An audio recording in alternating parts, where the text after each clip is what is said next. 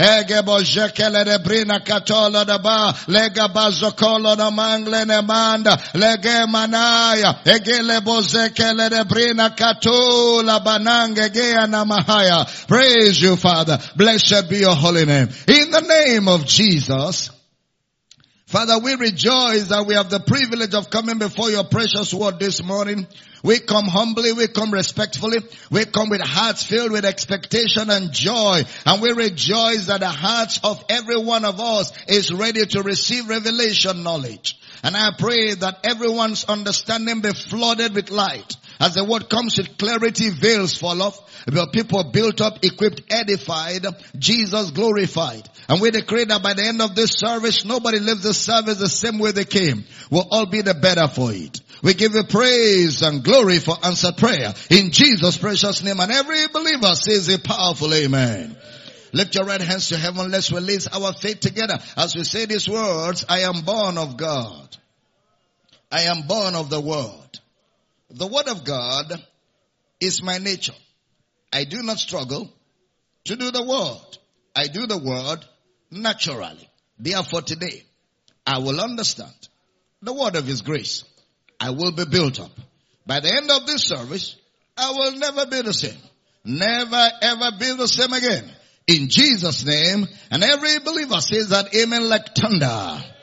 We want to welcome everybody connected to the service this morning by way of Kingdom Life Network, Facebook, YouTube, Twitter, Instagram, and all of you on the social media community, all of our family online. We're so glad to have every one of you connected today. It's a joy to have all of you in the service this morning after the glorious 60 days of glory. We're so excited that we continue again in the word of His grace. Do me a favor like you've always done. Help me share the video, share with as many groups as on your Facebook page. Deliberately, intentionally be about it right now and help me create watch parties and, tag some people. Let's get the whole world to be flooded with the light of the gospel. And thank you for doing that for Jesus this morning.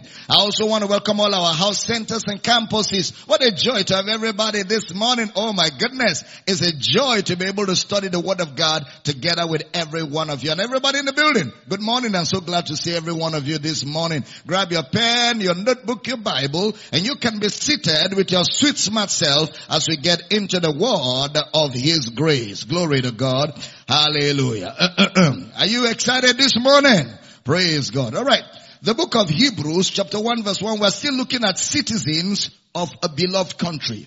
Citizens of a beloved country, because we couldn't finish that series in the course of the 60 days. So I continue, but I'm glad I'll finish it this morning. And in the second service, we'll begin a series on the integrity of God's word.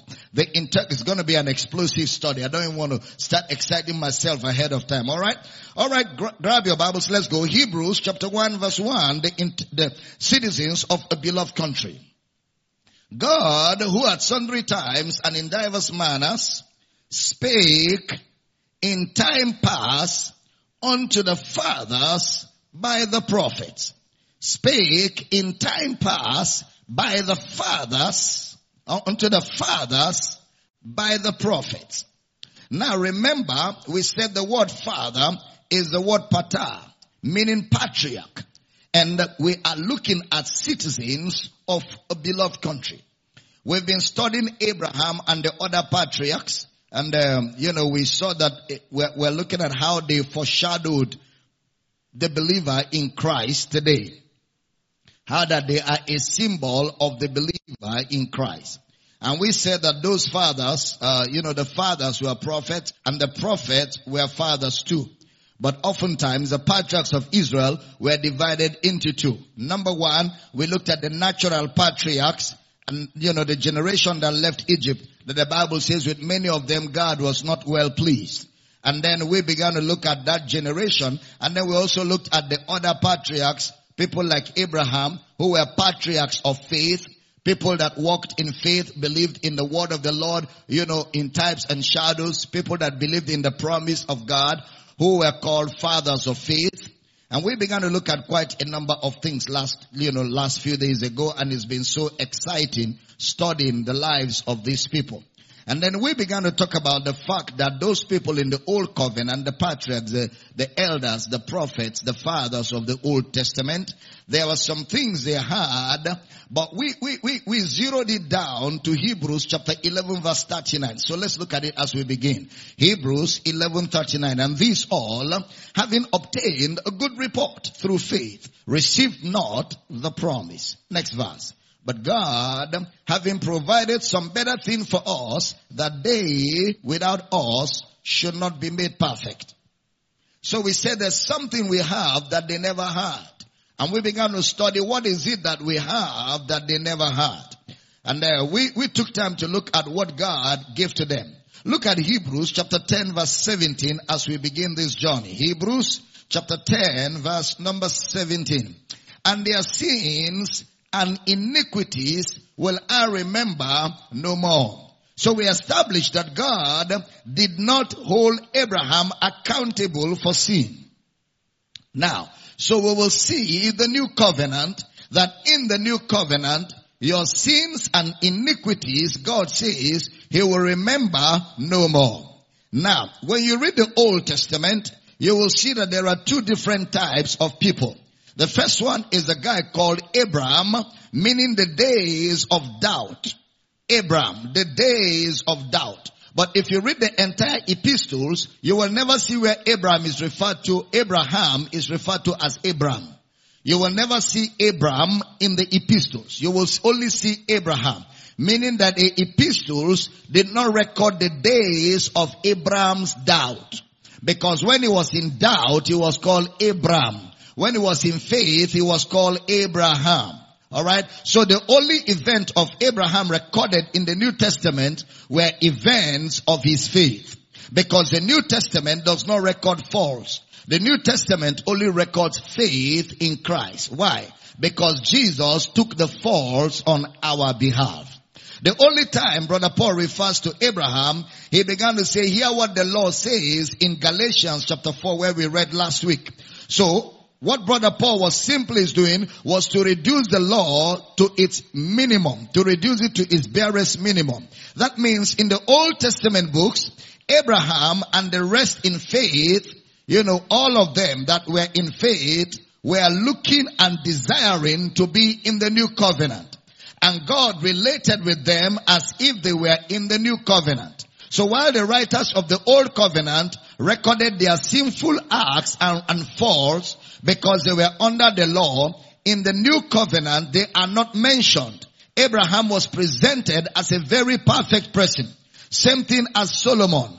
All of his wives were not mentioned. He was presented as a stainless person. Same thing, if you look at the New Testament Greek, you will not see the name Delilah. It does not exist in the Greek in the New Testament. The name Bathsheba does not exist in the Greek language. So you find a different Abraham was presented in the New Covenant. Why? Because in the New Covenant, God already says he will not remember your sins anymore.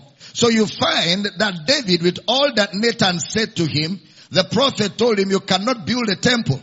But Jesus is sitting on the throne of David forever.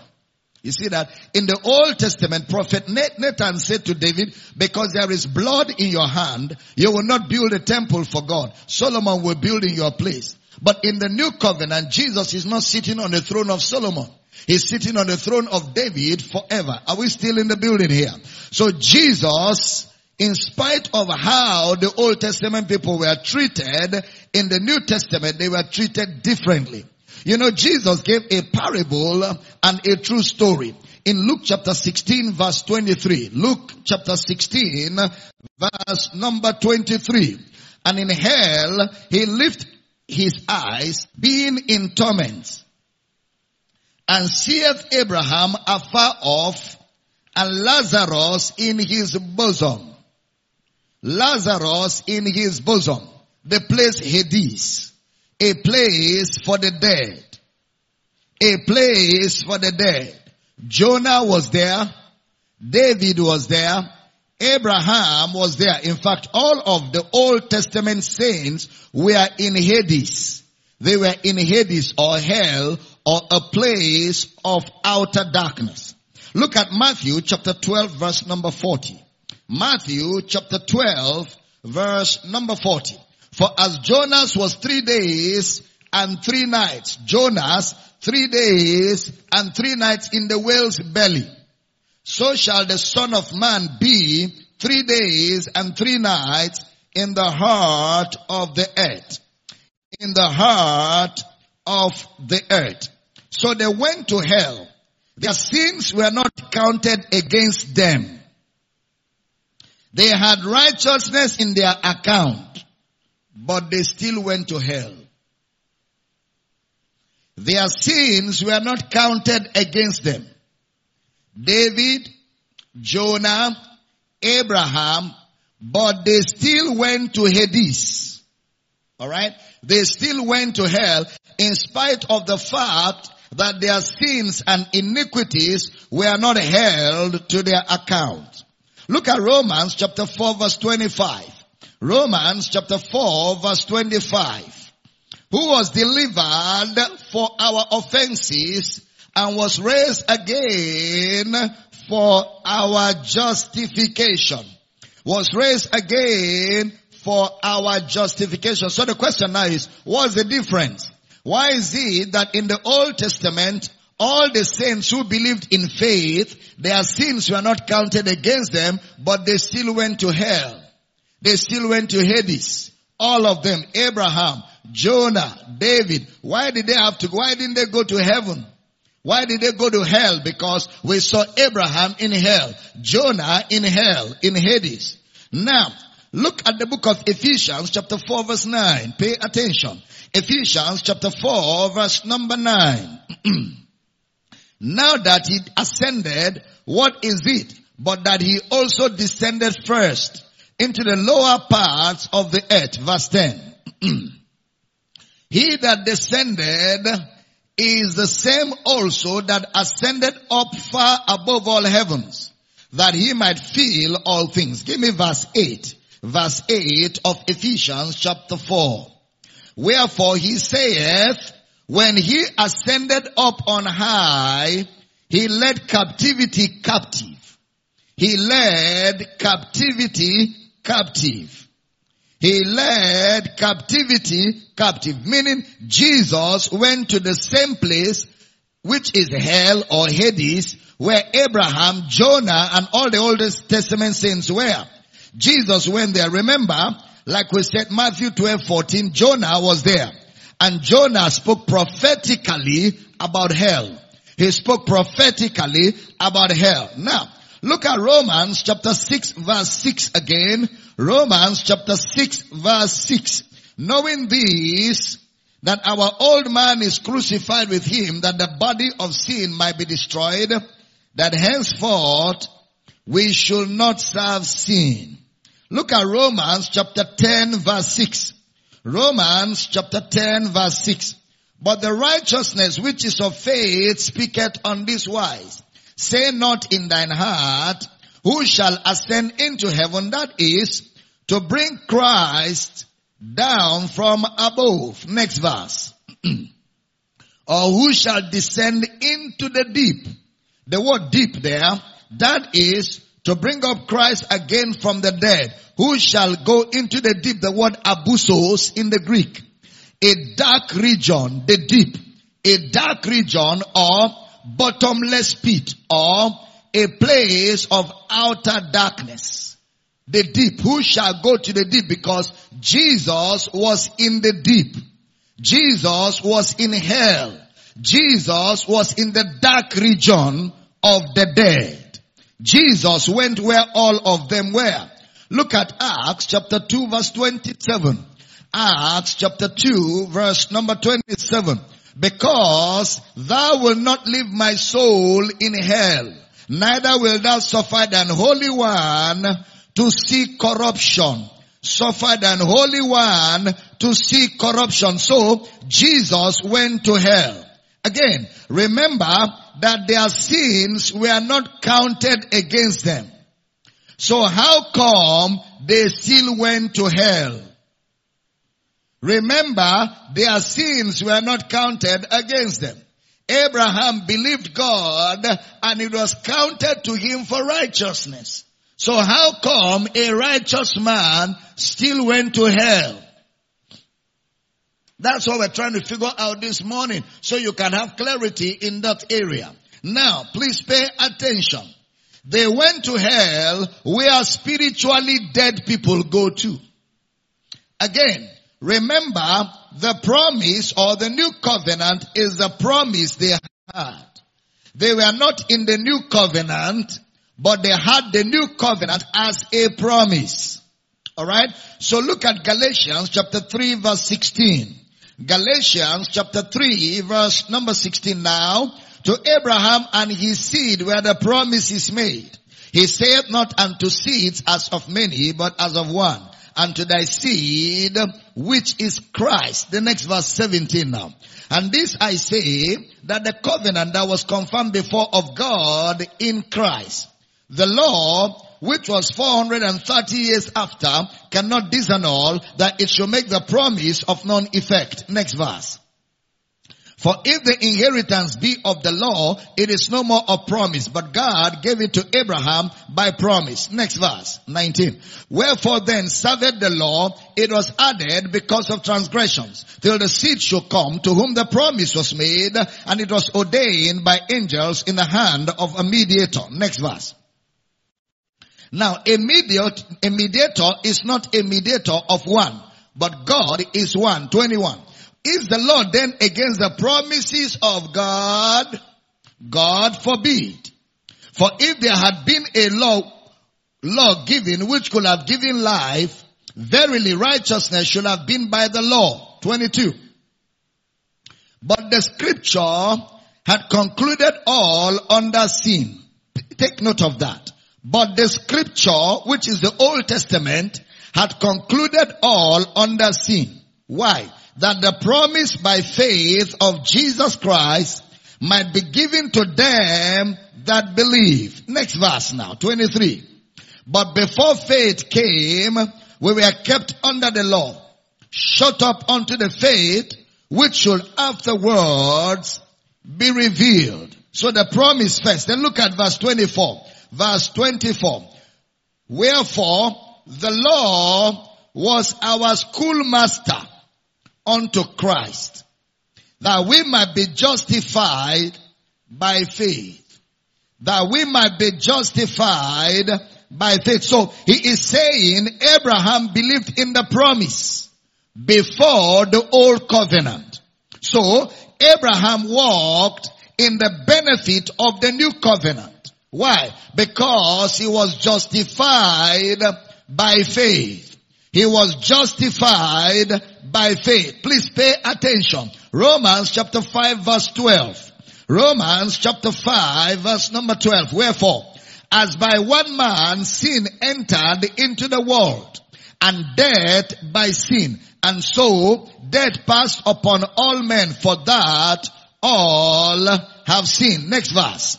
For until the law, sin was in the world, but sin is not imputed when there is no law. Sin is not imputed when there is no law.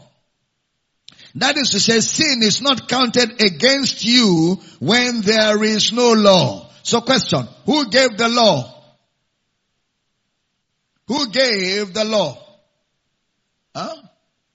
Moses, alright? Look at verse 14 of Romans 5.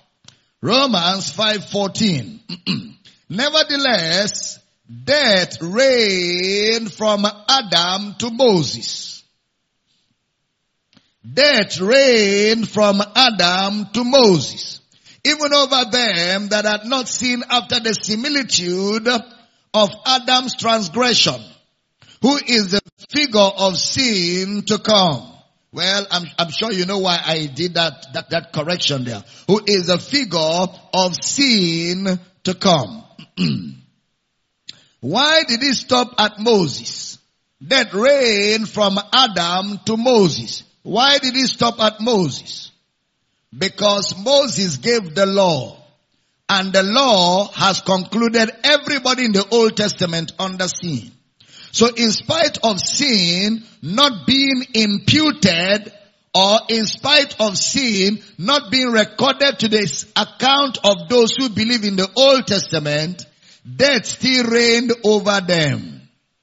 Even though sin was not credited to their account, they were still under the reign of death. So they were righteous, but dead spiritually. Did you understand? Abraham, all the Old Testament saints, Abraham, Moses, all the Old Testament believers, Jonah, all of them believed in the promise. Sin was not accounted to them, but they were still spiritually dead.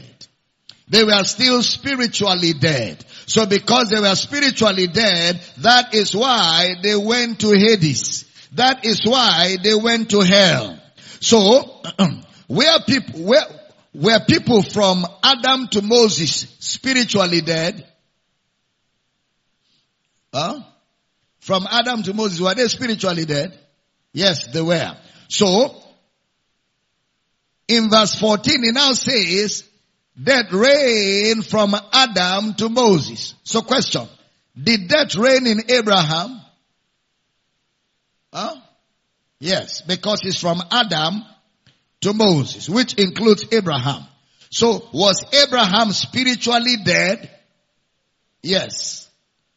Were his sins counted against him? No. But was he spiritually dead? Yes. Now, if his sins were not imputed, why did he go to hell? Because he was spiritually dead. He went to hell because he was spiritually dead, even though sin was not counted against him. That's very important now. Now, who else went to hell? Huh? Jonah, who else? Huh? Moses, who else? I want the big one. Jesus. Jesus also went to hell. Did he go to hell because he sinned? Did Jesus ever sin? But did he go to hell? So people in the Old Testament didn't go to hell because of sin. Because even Jesus, who was without sin, went to hell. So the question is, why did Jesus go to hell?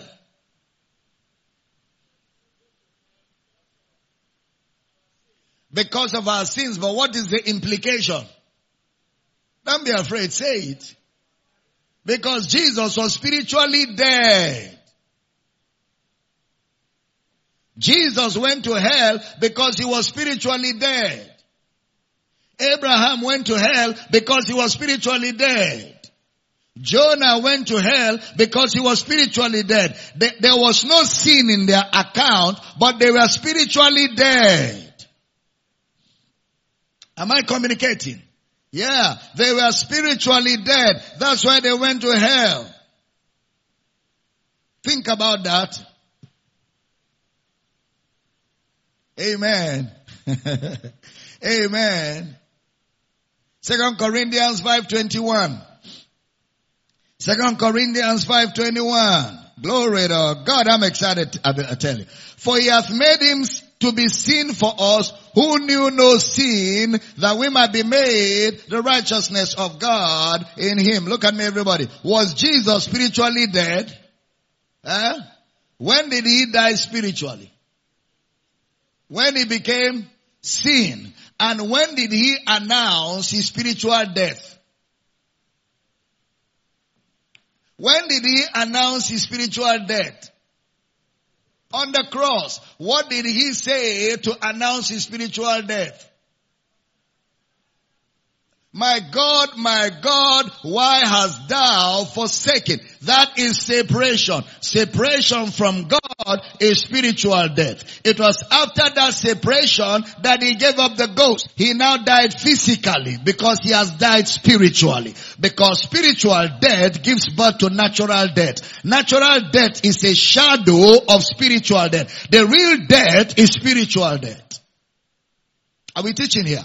So natural death is a shadow of spiritual death. So it was after he died spiritually that he now died physically. Please pay attention. This is very, very, very, very fundamental.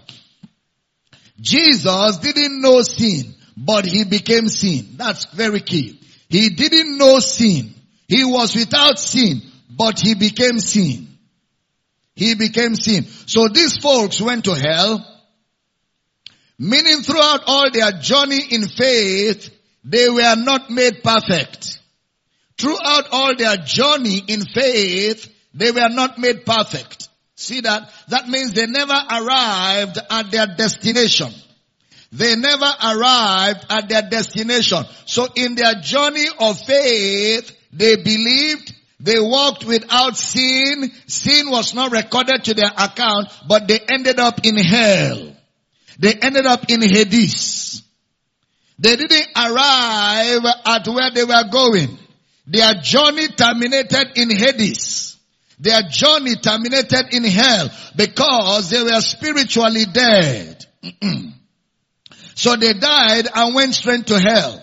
And they were in hell waiting. Now remember, Abraham and his communication with the rich man. He said to the rich man that the people on earth have the law and the prophets.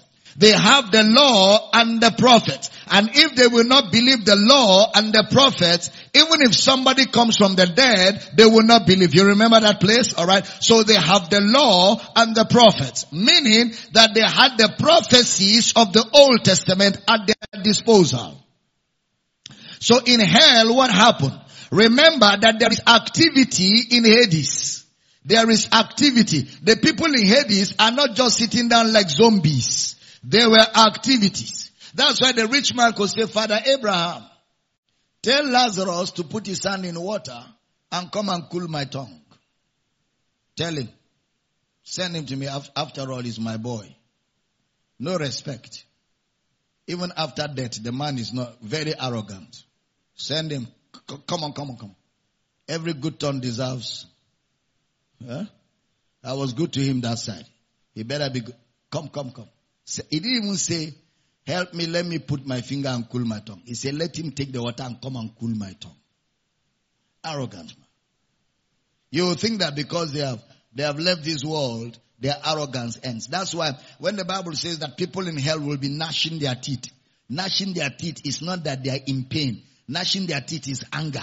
They are still angry that Jesus says he's the Son of God. They are still angry that Jesus says that they have to believe in him. They are still angry even in hell. They are gnashing their teeth out of anger, not out of pain. Why? Because the same attitude that they expressed while here to the gospel is the same attitude they will keep expressing forever. That is why once a man does not believe the gospel and dies, there is no salvation for him because that arrogance will follow him forever. Are we teaching here? Yeah. That arrogance will follow him forever. The man is still asking Lazarus to come and cool his tongue. No respect, no fear. You should come and cool his tongue in hell. So what were they doing in Hades? Oh, Jesus kept speaking for 3 days. Jesus was speaking for 3 days and 3 nights. He kept speaking the things that were written in the law and the prophets. He kept saying, you shall not allow my soul in hell.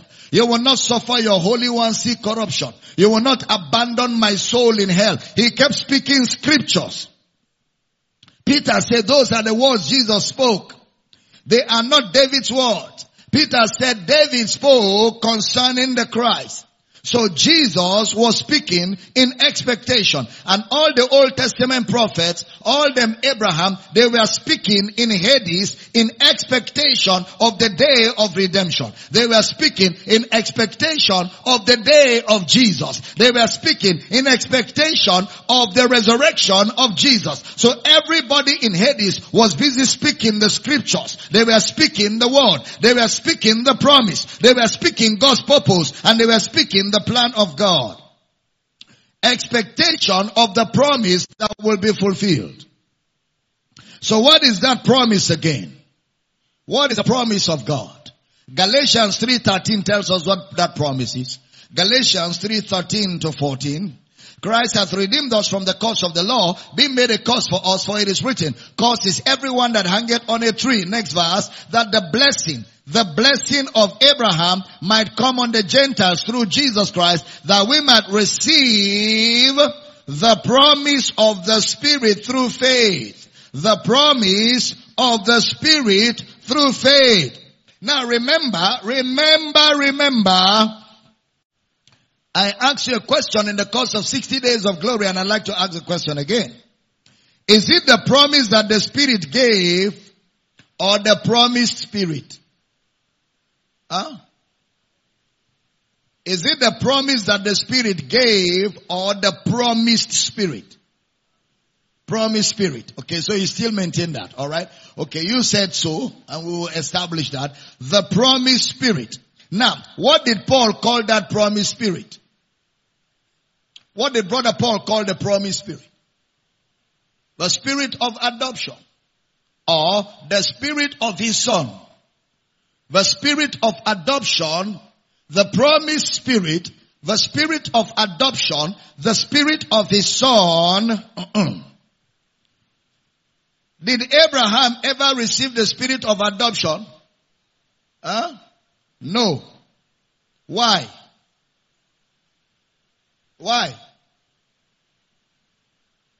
Power City, why? Because did Abraham ever receive the Spirit of adoption? No. Why? Because you're spiritually dead. You can't have the Spirit of adoption and be spiritually dead. It was the lack of that Spirit of adoption that sent them to hell. That we might receive the promised Spirit. What is this promised Spirit? A Spirit of adoption, or the Spirit that raised Christ from the dead. You can't have that Spirit and be in hell. Glory to God. You can't have that Spirit and be in hell. Now, what happened at the resurrection? Hebrews 12:23. Hebrews 12:23. To the general assembly and church of the firstborn, which are written in heaven, and to God the judge of all, and to the spirits of just men made perfect. Remember, they without us cannot be made perfect.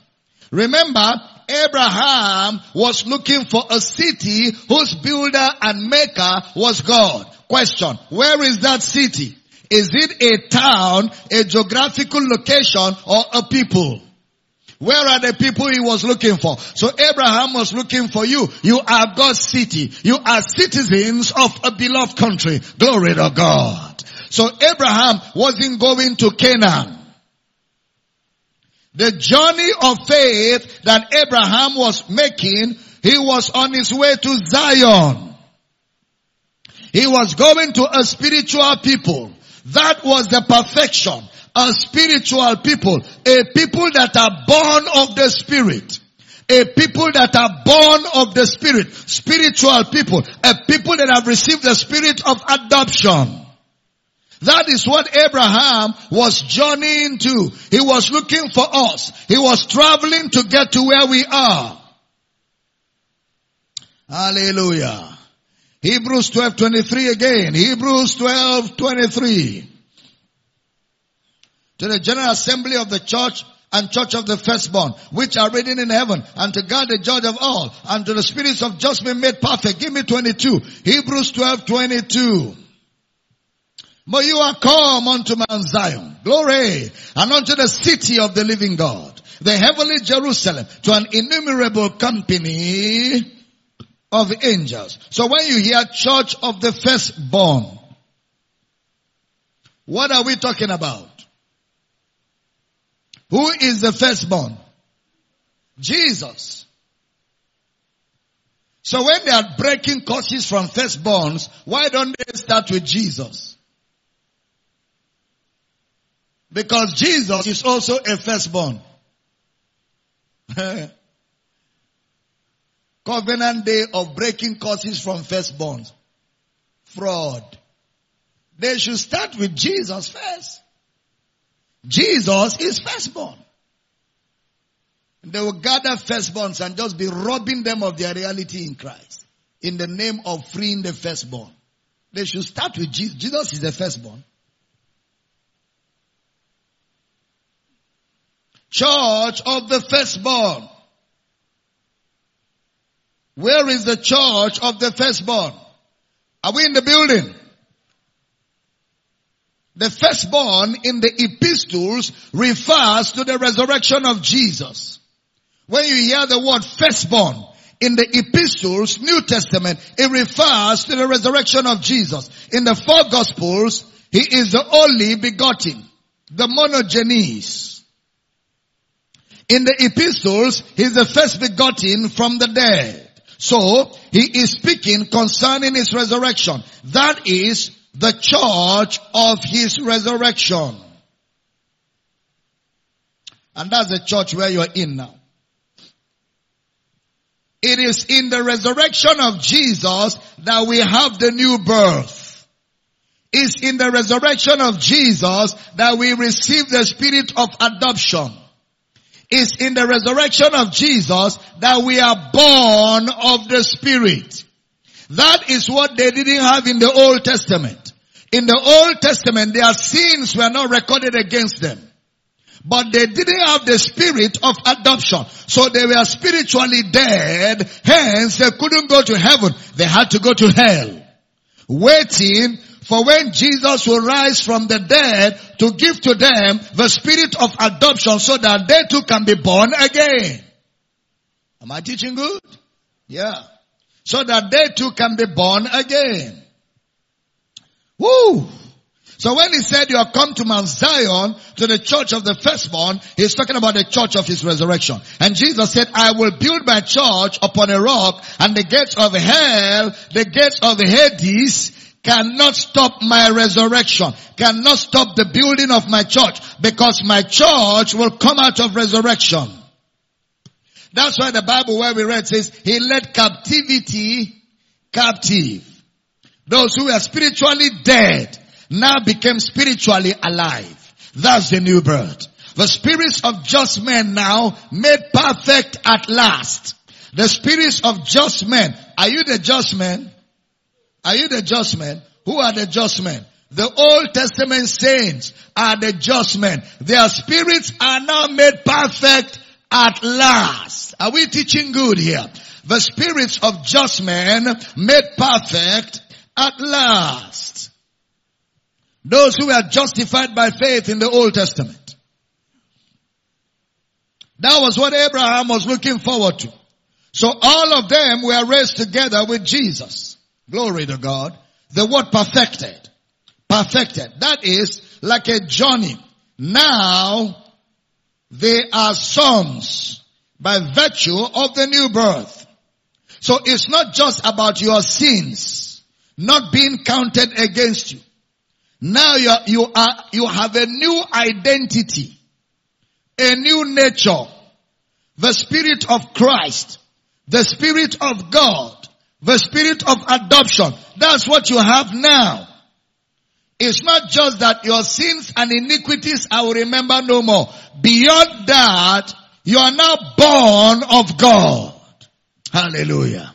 You are now born of God. That is what God provided for us, that they without us cannot be made perfect. The new birth. Brother Paul calls it the promise of the Spirit through faith. The new birth. So after his resurrection, the saints of old became perfected at last. They became sons. Look at Acts 3:21. Glory to God. Acts chapter 3 verse 21. Whom the heaven must receive until the times of restitution of all things, which God hath spoken by the mouth of all his holy prophets since the world began. Listen carefully, everybody. I am the end point of Abraham's journey. Can I hear you say that? I am the end point of Abraham's journey. You know what you just said? Abraham was traveling to get to me. Yeah. Abraham was traveling to get to me. I started where Abraham ended.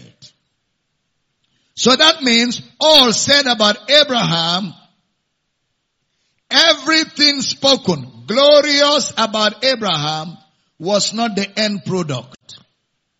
You are the end product. Hallelujah. So don't try to be like Abraham. Abraham is trying to be like you. Glory to God. Yeah. You are that end product. Now, look at Acts 3:20. Now, let me read a little bit. Acts 3:20 to 26. And he shall send Jesus Christ, which before was preached unto you, 21. Whom the heaven must receive until the times of restitution of all things, which God hath spoken by the mouth of all his holy prophets since the world began. For Moses truly said unto the fathers, a prophet shall the Lord your God raise up unto you of your brethren, like unto me. Him shall you hear in all things whatsoever he shall say unto you. Give me 25 because of time. 25. Acts 3:25. You are the children of the prophets and of the covenant. You are the children of the covenant. You don't have a covenant. You are the children of the covenant which God made with our father, saying unto Abraham, and in thy seed shall all the kindreds of the earth be blessed. 26. Unto you first, God, having raised up his son Jesus, sent him to bless you. Glory to God. How did he bless you? In turning away every one of you from his iniquities. In turning away every one of you from his iniquities. He made promise to turn them from their iniquities. So, why then did Moses give them the law? We have said it many times, because of the hardness of their hearts. They referred or refused God's promise. If you look at Deuteronomy 28 verse 1, it is a very, very stiff scripture. Moses stood and said to them, it shall come to pass if you shall hearken diligently unto the voice of the Lord your God and shall observe to do all that he has commanded, that this blessing shall come on you. Then in verse 15 it says, it shall come to pass if you will not hearken that all these curses shall come on you. If you read, the curses are many times more than the blessing. Hey, Moses. He gave them few blessings for their total obedience. Then gave them triple curses for their disobedience. And you know, in Exodus 15:26, Moses said to them, it shall come to pass, if you shall hearken and shall observe to do all, that the Lord will take away these diseases from the midst of you. For I am the Lord that healed thee. Look at me, everybody. These people were not thinking.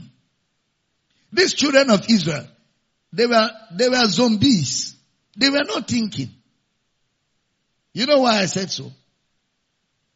Why didn't they ask Moses, you say, if we shall hearken to do all, God will take away disease from us. Did we do all when the serpents came out to bite us and God healed us by giving us a brazen serpent? We didn't do all, he healed us. They should have asked Moses that. I don't know if you are seeing what I'm saying. They should have said, Prophet Mo, the other time, we didn't even do any. Serpents came out to bite us and kill us.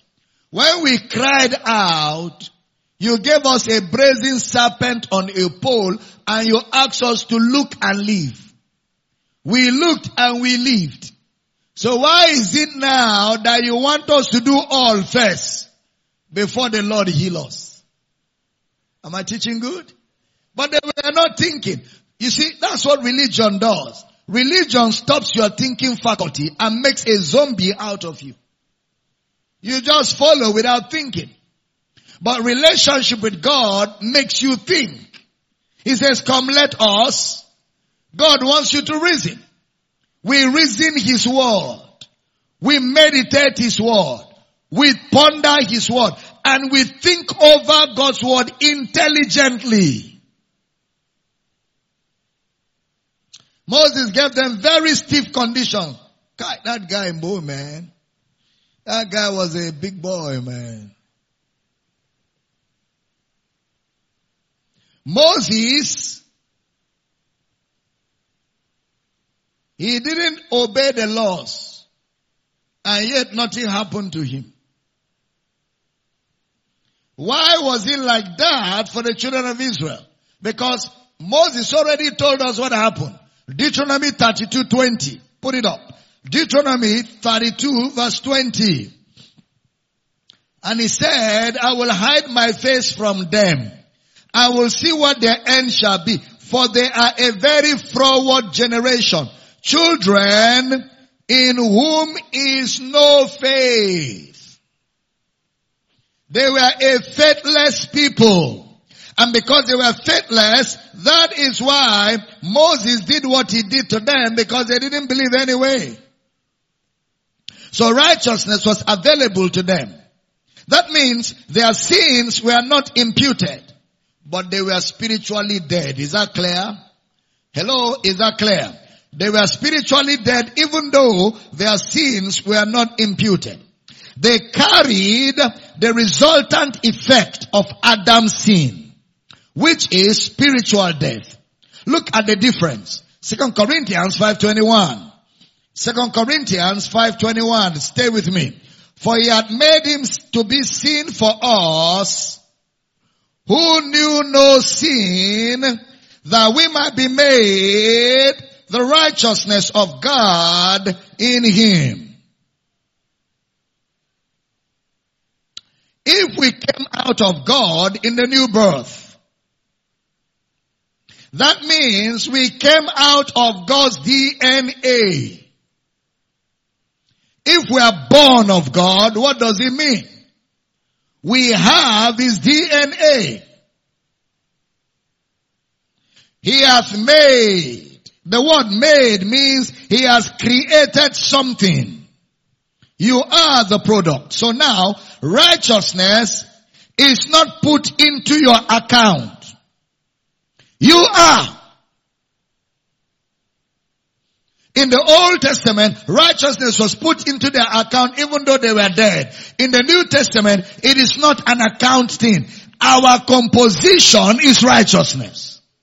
You are. Glory to God. Say with me very loud, and let's get the devil crazy this morning. I am righteous. Say it like you have some strength in your body. I am righteous. Yeah, the devil hates to hear that. Say, I don't have righteousness. I am. In the Old Testament, it was given to them. In the New Testament, that's our composition. You are the righteousness of God in Christ. E.W. Kenyon, a theologian I respect very much, says now, when we look at him, we see our righteousness.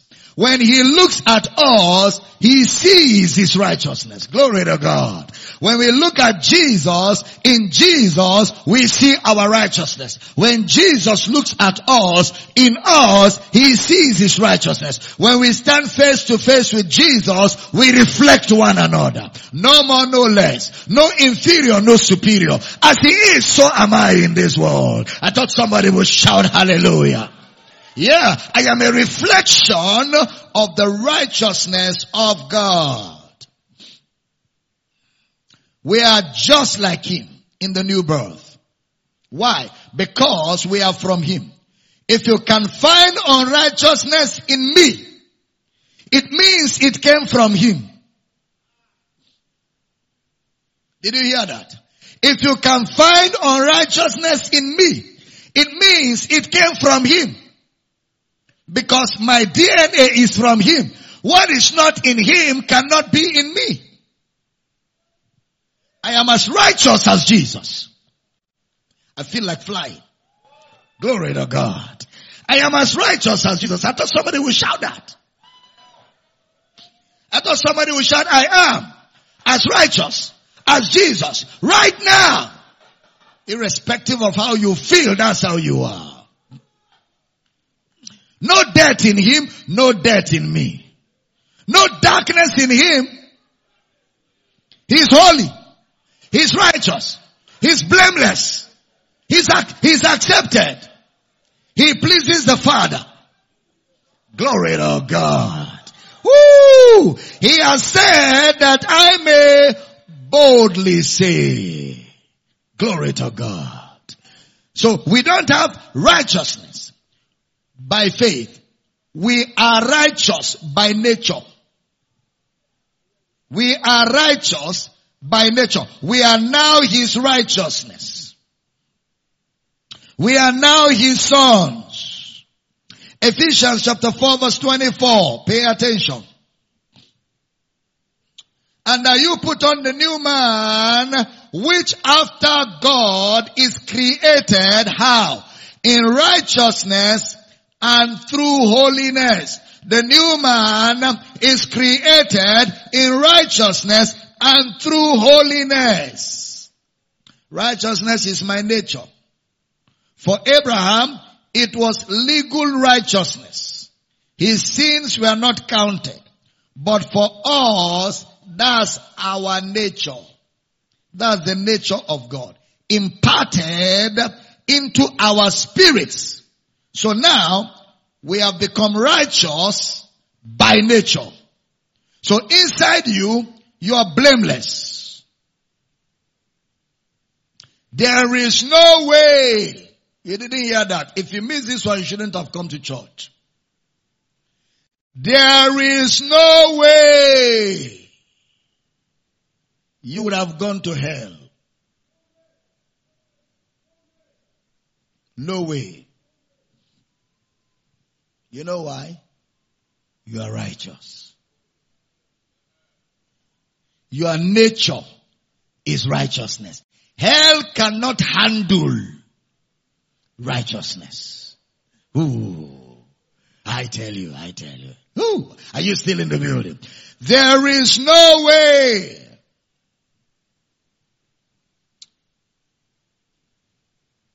Abraham had to go to hell in spite of the fact that his sin was not recorded because they didn't have the nature. But glory to God. We are born of the Spirit of God. When Jesus rose from the dead, he never went back to hell again. He only went to hell because of sin. But glory to God, we are raised together with Christ. Quickened together with Christ. If a believer goes into hell, he turns hell into heaven. The day a believer in Jesus, a born again man, enters hell, that is the day hell ceases to be hell.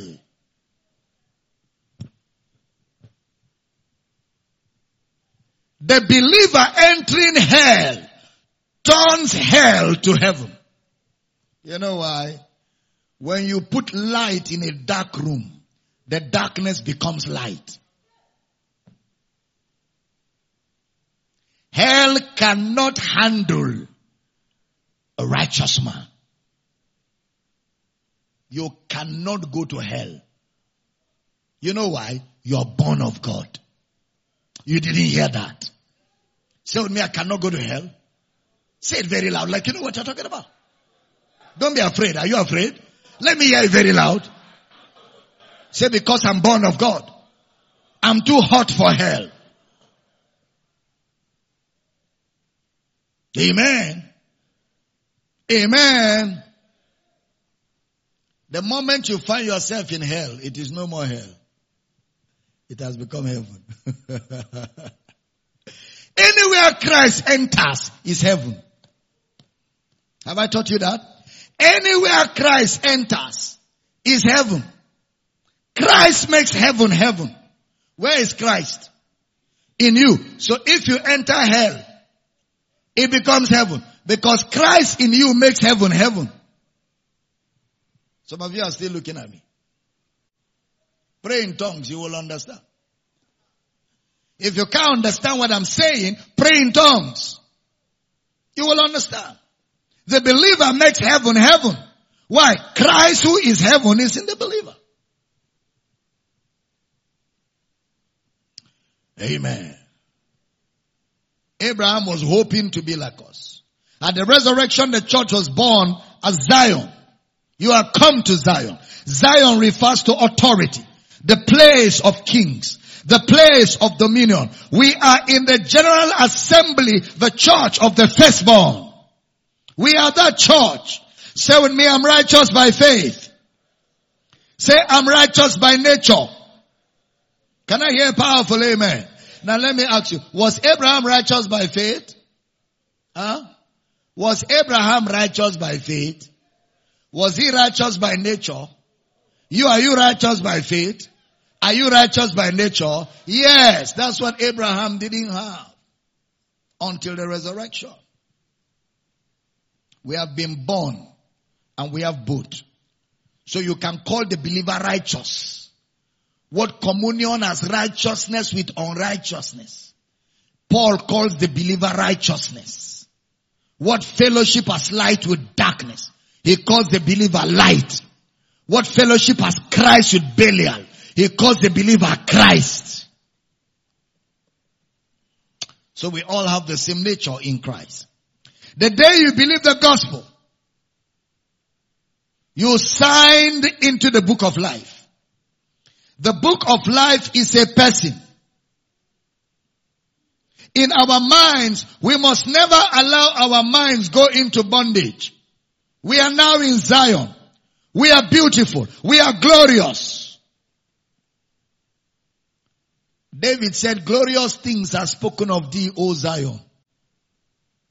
Glorious things. Hallelujah. Lift your right hand and say with me, glorious things are spoken of me. I am the Zion of God. I didn't hear a powerful amen. We are the citizens of the beloved country. We started from perfection. We started from perfection. I am perfect in Christ. So as I begin to round up, what did Brother Paul say to them? Galatians 5:1. Glory! Galatians 5:1. Stand fast, therefore, in the liberty wherewith Christ hath made us free, and be not entangled again in the yoke of bondage. This is after he has called them foolish in chapter 3. Oh foolish Galatians, are you so foolish? After flogging their foolishness out, he now said, now that you are free, stand fast. Don't be entangled again like you did before. Having begun in the spirit, you became perfected in the flesh. We have flogged it out of you. Now, stand fast in the liberty wherewith Christ has made you free, and be not entangled again with the yoke of bondage. The believer can never be defeated. He is the complete creation of God in perfection. To stand means to insist. Insist. Insist. Don't change position. Don't change your stand. You know, in Hebrews chapter 4, it said, there remained therefore a rest for the people of God. We that believe we have entered. Have you entered? A place of rest is the place of believing. And Adam was the first that was asked to believe. That is why Adam was created on the sixth day, so that he can function from the place of rest, which is the seventh day. The seventh day was the rest of God. It was not a day. It is rest. But a day was used to teach them because they were not people of the spirit.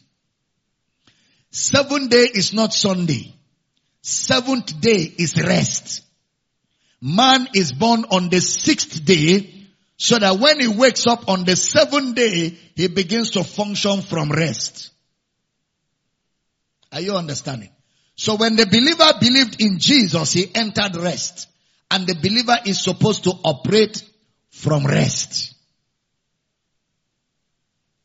The believer is supposed to live in rest, function from rest all the days of his life. So the seventh day is living by faith, living in rest. Brother Paul does not use the word rest. Brother Paul uses the word peace. Therefore, being justified by faith, we have peace, which Hebrews will call rest. We have peace. No work, no toil. On the day of rest, if you're owing anybody, you're forgiven. And if you're owing somebody, you forgive him. It's the day of rest. You don't work, you don't do anything. You have entered rest. You owe the devil nothing. And the devil owes you nothing. No more toil. No more struggling to please God. No more working hard to be accepted by God. You are accepted in the beloved. You are in the rest of God. You are blameless before God. You are righteous before God. And you have access undeniable. I thought somebody would shout hallelujah. That is what it means to be in the rest of God.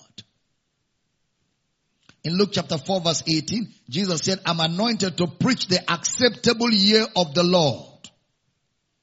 The acceptable year of the Lord. In 2 Corinthians 6 verse 2, look at Brother Paul's announcement. 2 Corinthians 6 verse 2. For he saith, I have heard thee in a time accepted, and in the day of salvation have I succored thee. Behold, now is the accepted time. Behold, now is the day of salvation. The day of what? Today is the day. Amen. I said amen. As I close, let me close with this story. How many of you remember the story of Jacob and Esau?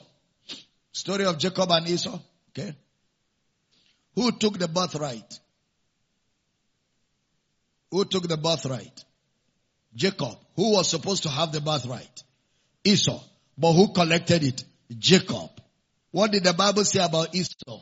It said Esau was a man of profanity. He was a profane person who gave his birthright for a morsel of bread, for beans. Profanity means a man of no value. What is the story of Jacob and Esau telling us? Jacob wanted the first position. You know what the first position means? Isaac. Isaac is promise before the law. So what Jacob wanted from Esau was to be the promised son. And Esau gave out the position of promise and took the position of law. That's why the Bible calls him a man of profanity. Jacob saw that the blessing is in the first birth. That is why Jacob got the blessing. It was not about bread. It was not about beans. It was a figurative communication that there are people that don't value being in Christ. They are people of profanity. They don't value the blessing that you have in Christ. The blessing is righteousness. Am I communicating at all? It was a figurative communication. Jacob and Esau. It was dealing with value for being in Christ. Value for being in Christ. So when the father blessed him, look at Genesis 27. Let's see the blessing now. Genesis 27:28. Therefore God give thee of the dew of heaven and the fatness of the earth and plenty of corn and wine. Look at 29. Let people serve thee and nations bow down to thee. Be Lord over thy brethren and let thy mother's sons bow down to thee. Cursed be everyone that cursed thee, and blessed be he that blessed thee. How many of you remember that this guy Jacob, nobody ever bowed to him? Even though that was given to him, nobody ever bowed to him. In fact, instead, he was the one that actually bowed to his son Joseph. So that means that blessing there was not for Jacob. It was the promise of God for people that will be in Christ. That in Christ you have dominion over demons, principalities and powers, and they will bow to you. So in the promise was the prophecy of the church in dominion. Am I communicating at all? So that blessing was a revelation of being in dominion which Jacob already collected from Esau. Because Esau was a man of profanity and had no value for spirituals. So he was talking about Christ's dominion, which shall not depart from Judah. It shall not depart from Judah. Later on, Jacob picked up that prophecy and now put it in perspective. Look at Genesis 49 verse 9. He picked up that prophecy that was being communicated figuratively. Judah is a lion's whelp from the prey. My son, thou art gone up. He stooped down. He couched as a lion and as an old lion. Who shall rouse him up? Judah. Judah. Look at verse 10. The scepter shall not depart from Judah, nor a lawgiver from between his feet, until Shiloh come, and unto him shall the gathering of his people be. Just like Isaac was not Christ, so here he was talking about Christ, the king's dominion. What God said to Abraham, Isaac, and Jacob was all about Christ. What Abraham said to Isaac was about Christ. Because in Hebrews chapter 7 verse 14, he said, if priesthood was by Levi, then Jesus wouldn't have been a priest. Because Jesus came from the tribe of Judah, which nobody spake anything about priesthood. That's why Jesus today is a priest after the order of Melchizedek. And today in Christ, we are kings and priests. Where are the kings? Where are the priests? And as a priest, you can now offer sacrifices to God directly. You don't need an intermediary.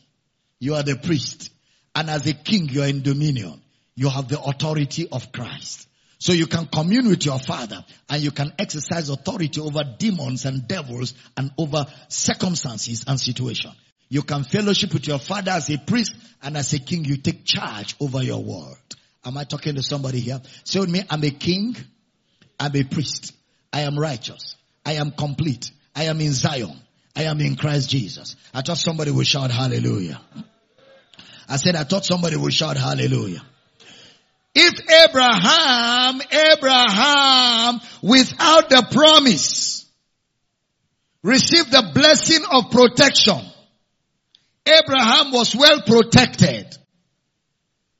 He received the blessing of provision and the blessing of direction just by looking at you. You didn't hear that. Abraham, just by looking at you, and believing in what God will do with you. Faith in the promise. He looked for a city whose builder and maker is God. He was looking for you. And by looking for you, he was protected. By looking for you, he was provided for. By looking for you, he had direction. How much more you? You didn't hear what I just said. By looking for you, he was protected. By looking for you, he had provision. By looking for you, he had direction. How much more you now? Amen. Are you blessed? Get on your feet. That's all I've got for you in this service. Glory to God. Say with me right now, I have the blood-bought right. I have the blood-bought right to be protected, provided for. I have access into direction. I am far from confusion. My thoughts are clear. My steps are ordered. My life is intentional. I live in the abundance of God's provision. I lack nothing. I am provided for, all-round provision. I thought I would hear a powerful amen. You are that city. You are Zion. You are the city of the great king. You are beautiful for all situations. You are the joy of the whole world.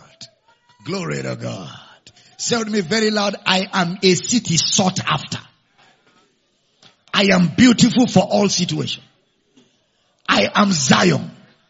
I am the city of the great king. I am the country whose maker and builder is God. I am the righteousness of God, secured, provided for, protected. I live a life of the supernatural. I walk in steps that are ordered by the Lord. I am enriched in all things. I have all things that pertain to life and godliness. I lack nothing. I am in authority. I didn't hear powerful amen. Are you blessed this morning, citizens of a beloved country? Father, I pray for everybody under the sound of my voice in this building, on television, on Facebook, YouTube, and everybody connected in the campuses and our centers. Great grace is upon you today. I decree that you walk in these realities, you walk in this authority, you function in this realm, and you rule over demons and devils in the name of Jesus. We rebuke sickness and disease. We command the devil, get your hands off of God's property in the name of Jesus. And I decree that the remaining days of your life, the lines are falling to you in pleasant places. You enjoy the goodness of God in the land of the living. You are blessed above all things in the name of Jesus. Thank you, Lord, for your gracious word. Thank you, Lord, for your word that never come back void. And we rejoice that your people are built up and equipped. And we rejoice that we walk in these realities. Thank you, Father, for your word. And we give you praise for joy that fills our hearts, realizing the things and acknowledging and walking in them. In Jesus' precious name. And every believer says that amen like you believe it. Can we give the Lord a praise in this building? Hallelujah. I want to hear some crazy shout this morning. Now listen to me. If you're online, you're watching from Johannesburg, before I take the offerings, all of our brethren in Johannesburg, South Africa, I just got some news this morning that the Johannesburg campus, one of the campuses, their venue has been confirmed and you can worship with them at 11:30 a.m. this morning. And that's the Power City campus in Rudeport, 45 Georginia Street. Horizon, Rudeport, Johannesburg. And those of you in Johannesburg, South Africa, if you want to locate the place, you're finding it difficult, there are numbers to call. You can call the following numbers: 0710495675. I repeat, 0710495675. Or you can call 078-50-71-043. I repeat, 078-507-1043. For those of you in Johannesburg, South Africa, that is one of our campuses that just secured a venue that's very comfortable for you people to assemble and fellowship.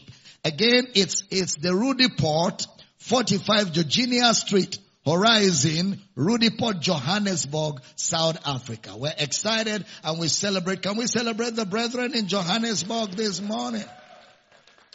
And you can join them for fellowship at 11:30. That's the second service. You can join and be part of the service. And I'm beginning a series in the next service on the integrity of God's word. I'm telling you, it's a teaching you don't want to miss. Because all those things people keep asking. Why is Dr. Damina? Is he trying to rewrite the Bible? Blah, blah, blah, blah. The integrity of God's word will sort all of that out. Are we excited this morning? Now everybody, I want to take up your offerings wherever you're watching, in the house centers, campuses, and in this building. We give in faith, we give with joy, and we give as a communication of our honor and our collective responsibility to get the gospel to the nations of the earth. We are so committed to so much is happening around this ministry at this time. We are using every available platform available to us to push this gospel. And it's costing quite some money. And we're committed to do this for the rest of the year. So everybody giving to us, supporting us, sacrificially giving to us, your best. We want to thank all of you partners and friends who have tirelessly given to this ministry. We have so much to do. You know, we have so much to do. We're believing God for more radio stations, not only in Akwa Ibom, but even in other places in Nigeria, to flood the whole place with this message. Because that is the assignment God has given us as a ministry. So if God is stirring you up to give more, please make sure you obey Him. Let's give willingly, let's give joyfully and sacrificially, so we can get this gospel to flood the nations of the earth. And once again, I thank you for all of your givings. This morning, I'm going to take your offering just once. So if you're giving partnership, you're giving kingdom investment, you're giving all the different offerings and honors to support the different things we do for television, radio, whatever you're giving to, you know, I'm going to take the offering just one time. And I want to thank you for giving, making your resources available for the advancement of God's kingdom. And I want you to know that every money you give to the work of the ministry through this ministry goes exclusively into the purpose for which the money is sent. And every money given to this ministry is dedicated to the advancement of God's kingdom. And you have your reward with Jesus for being a part of those building tabernacles all over the nations of the earth. Remember, through the preaching of God's word, when people are saved or people come to this truth, tabernacles are being raised for God all over the nations of the earth. And let me tell you, there is a reward for it. Jesus will look at you and say, well done, thou good and faithful servant. Thank you again for giving. Let's pray together. Lift up your offerings, Father. We give in faith. We give with joy. Thank you for everybody giving into this ministry all over the world. Those sending online, those giving physically, those sending to the bank accounts, all the different givings. We want to thank you for everybody. And I decree that this week your needs are met according to His riches in glory by Christ Jesus, supernaturally. Those of you in need of an intervention, receive that intervention in the name of Jesus. My God supplies all your needs. You lack nothing. You are enriched in all things. And we command the devil to take his hands off your resources in the name of Jesus. You are sufficient. You are blessed. You are favored. Everything is working for your job, your career, your businesses. You are strategically positioned. You have ideas, concepts, and insights. You continue to make financial impact in the advancement of God's kingdom. And Father, we thank you for answered prayer and great grace upon everyone giving this morning in Jesus' precious name. And every believer says that amen on a note of finality. Amen. Praise God forevermore. Now listen, because we are on 60 days of glory extended, all the messages are going on online, on radio, and all the different platforms with all the questions and the answers. We encourage you to keep following. But Mr. Michael Bush and myself, we are resuming live broadcasts and teachings again and question and answers on the 11th of October. The 11th of October is a Sunday. From that day, we're beginning the next season, which will run from October till whenever, I don't know. But I know it is beginning. I don't know when it will end. I know when it will begin. The 11th of October, 2020. Are you excited about that? Yeah. Can we give the Lord a praise in the building? Hallelujah. All right. So 11th of October will be when we're beginning the Riot Live and the Counselor. The Riot Live and the Counselor, the two programs. All right. So we're beginning again on the 11th of October. We love you guys. It's a joy to be with you this morning. And I look forward to bringing you the beginning of a new series in the second service, The Integrity of God's Word. I'd like you to share the videos, get everybody to be part of what we're doing. And until we connect with you in the second service, let's celebrate viewers around the world for being a part of this service this morning. Glory! Oh my goodness, hallelujah. This message, for these, all the messages and books by Dr. Abel Damina, please call +234-806-800-9939 or email powercityoffice@gmail.com.